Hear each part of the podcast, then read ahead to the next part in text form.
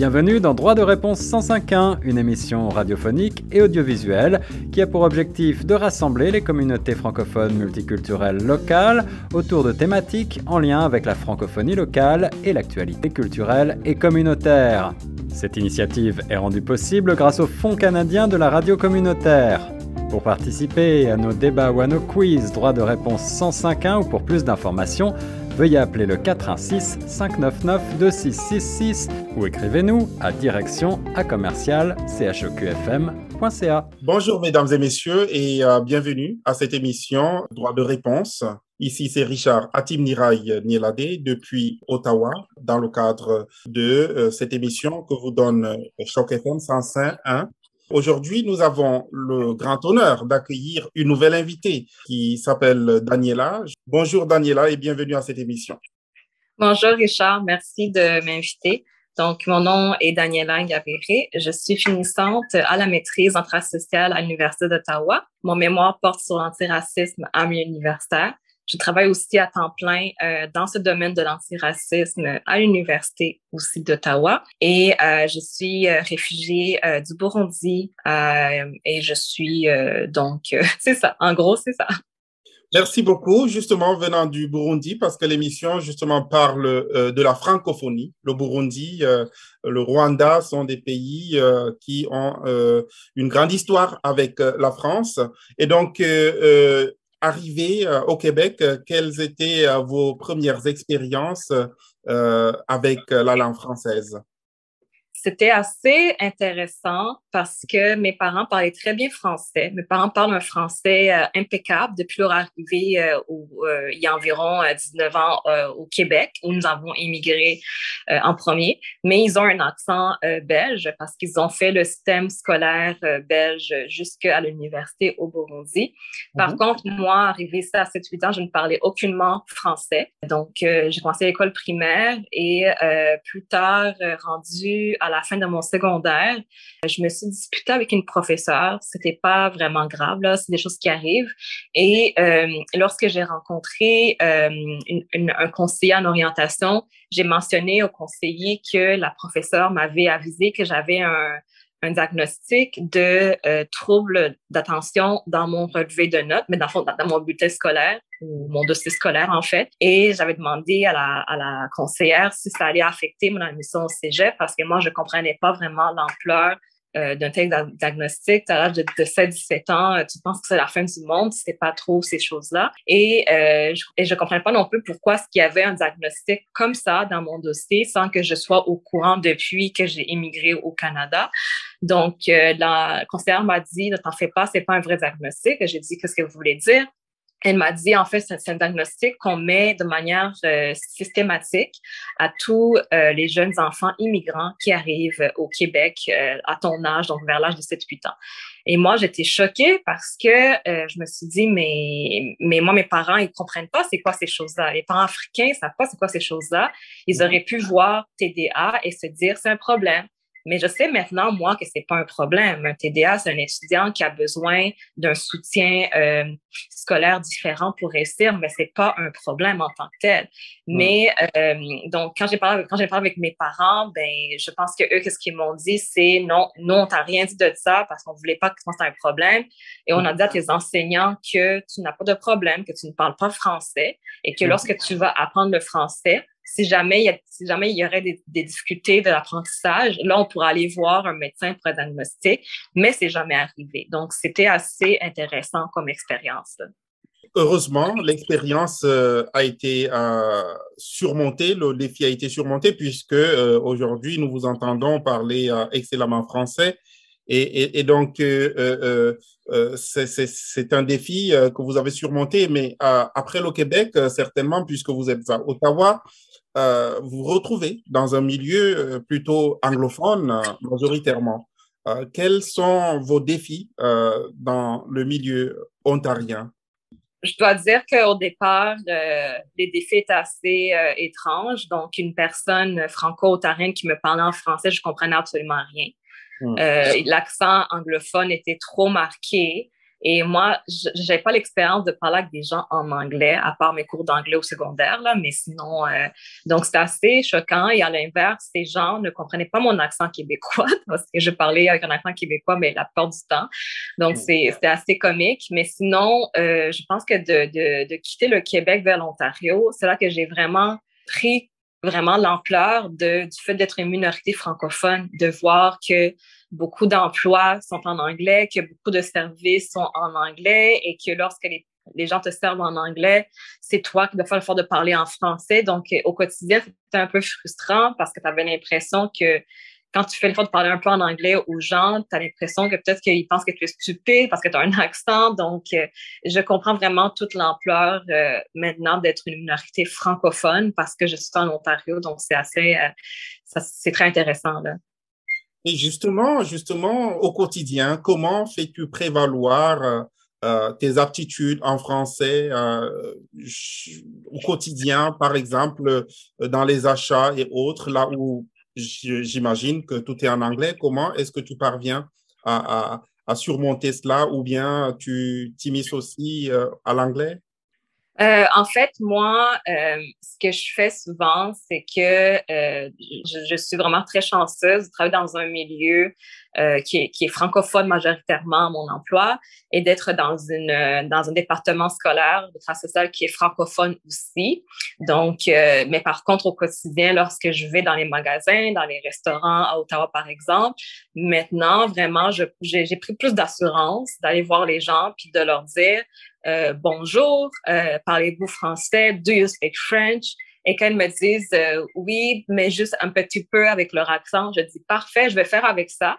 Donc, on va apprendre les deux ensemble. Et quand ils me disent non, là, je me dis bon, ben, c'est pas vraiment de leur faute. Donc, je vais parler en anglais avec la personne. Donc, je pense que c'est vraiment, il faut prendre l'assurance en tant que francophone de quand même demander le service en français si c'est nécessaire, parce que peut-être que l'autre personne aussi s'attend à ce qu'on soit anglophone, elle ne le sait pas, donc il faut donner une chance aux gens aussi. Merci beaucoup. Et du point de vue de, de, de, du recrutement, aujourd'hui, vous travaillez. Est-ce que euh, il y a eu plus de difficultés ou moins euh, du point de vue linguistique pour trouver un emploi en Ontario? C'est une question qui est très intéressante parce que c'est sûr, évidemment, pour chaque personne anglophone ou francophone, euh, quand on applique un emploi, euh, le premier, euh, un premier enjeu, c'est dans quelle langue je vais travailler. Donc, c'est sûr qu'on mm. y pense. Mais en même temps, mais au-delà de ça, moi, c'est un enjeu qui est souvent secondaire, c'est dans ma tête. J'y pense tout le temps. Oui, moi, je travaille en français. Pour moi, c'est très important de travailler en français. Mais euh, pour moi, le milieu, qu'il soit français ou anglais, euh, bien que je bien que je présente le milieu francophone parce que c'est mon identité francophone qui va primer en premier, euh, c'est la sécurité de mon identité de personne noire parce que je suis francophone, mais je suis aussi noire. Je peux pas arrêter d'être francophone ni d'être noire. C'est hors de mon contrôle vraiment là.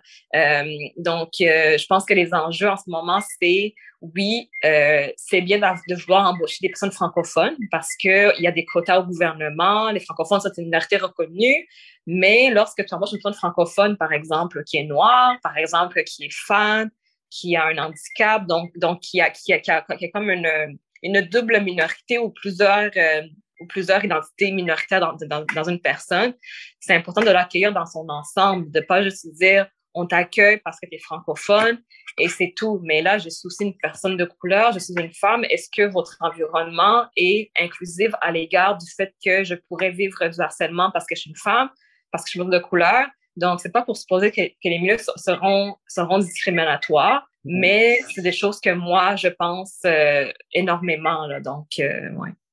C'est très intéressant.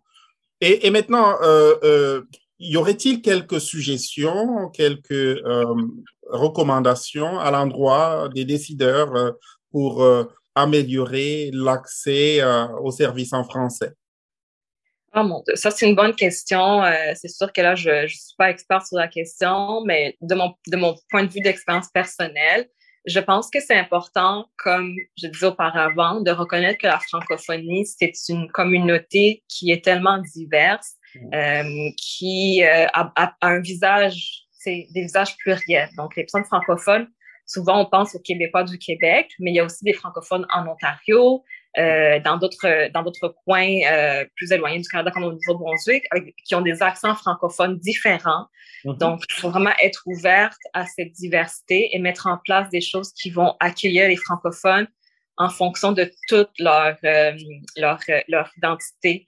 Euh, donc, par exemple, je pense que c'est bien dans, une personne francophone, mais de ne pas s'attendre à ce que tous les projets francophonie, à ce que toutes les traductions soient sur euh, son dos. Je pense que c'est bon d'être vraiment soutenu dans son emploi, d'avoir mhm. une équipe, de ne pas être comme oh ben ça c'est le francophone qu'on a embauché pour tous les trucs francophones. De, je pense que l'enjeu aussi qui est très important, c'est d'éviter le tokenisme, donc le fait d'embaucher des personnes d'une minorité francophone pour faire à croire qu'on est pro-francophone, qu'on n'est pas discriminé, mais au final, ces gens ne sont pas pleinement intégrés dans le milieu, ils n'ont pas les meilleurs postes, ils n'ont pas les meilleurs salaires, pas les mêmes perspectives d'avoir dans, le milieu. Donc, je pense que ce sont des choses auxquelles il faut penser et surtout pour les immigrants aussi. Donc, euh, si on est francophone et, qu'on est un peu dans un milieu francophone, pour travailler comme dans mon domaine à moi qui est l'antiracisme, c'est beau hein, d'embaucher une personne de couleur euh, autochtone, noire, pour faire de l'antiracisme, qui en plus qui, qui parle le français.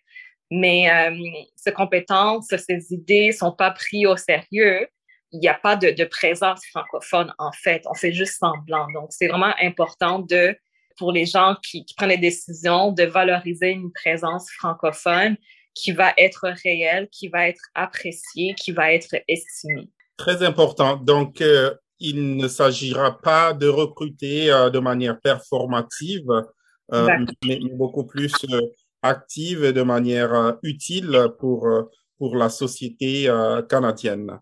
Merci beaucoup pour ces merveilleuses recommandations, mais aussi le partage de, de, ta si riche expérience. Ça nous a permis de voir tous les défis quittant du Québec en Ontario et avec tout ce que ça comporte comme particularité. Peut-être un dernier mot à l'endroit de nos auditeurs ou à l'endroit de Choc FM ou à l'endroit de manière globale des personnes qui ne parlent qu'anglais euh, comment est-ce qu'elles peuvent aussi euh, s'en sortir comme vous l'avez fait, euh, quittant d'une condition où vous ne parliez pas absolument en français. Et puis aujourd'hui, vous, vous parlez excellemment et puis vous êtes une référence dans le domaine. Quelques conseils peut-être? Ah, ben c'est sûr que moi, de mon côté, euh, le français à un très bas âge, ce qui est plus facile. Mais je dirais que les gens qui sont anglophones et qui veulent, qui veulent apprendre le français ou vice-versa, je pense qu'il ne faut pas avoir peur de se lancer, de faire des erreurs, de trébucher. Mais je mhm. pense aussi que c'est bon de reconnaître les efforts des personnes anglophones, par exemple, qui veulent faire l'effort de nous parler, en français. Je pense qu'il faut les encourager, pas critiquer leur accent parce que tout le monde, euh, je pense que tout le monde le sait maintenant que des commentaires sur la d'une personne, c'est très, c'est très blessant, c'est très discriminatoire. Ça peut mener à vraiment des expériences traumatisantes de discrimination. Mm. Donc, euh, je pense qu'il faut encourager les gens dans leurs efforts d'en apprendre sur la, sur la langue de l'autre. Merci beaucoup. Merci, euh, Daniela, et merci à nos téléspectateurs ainsi que nos auditeurs. Nous sommes très contents de vous avoir servi. Ici, c'est Richard Atimnirai Nielade dans le cadre de votre émission Droit de réponse. Ici, euh, c'est euh, euh, Choc FM 105.1 et depuis Ottawa. Merci beaucoup et restez scotchés. Nous aurons une prochaine émission, toujours plein de joie à vous servir. Merci.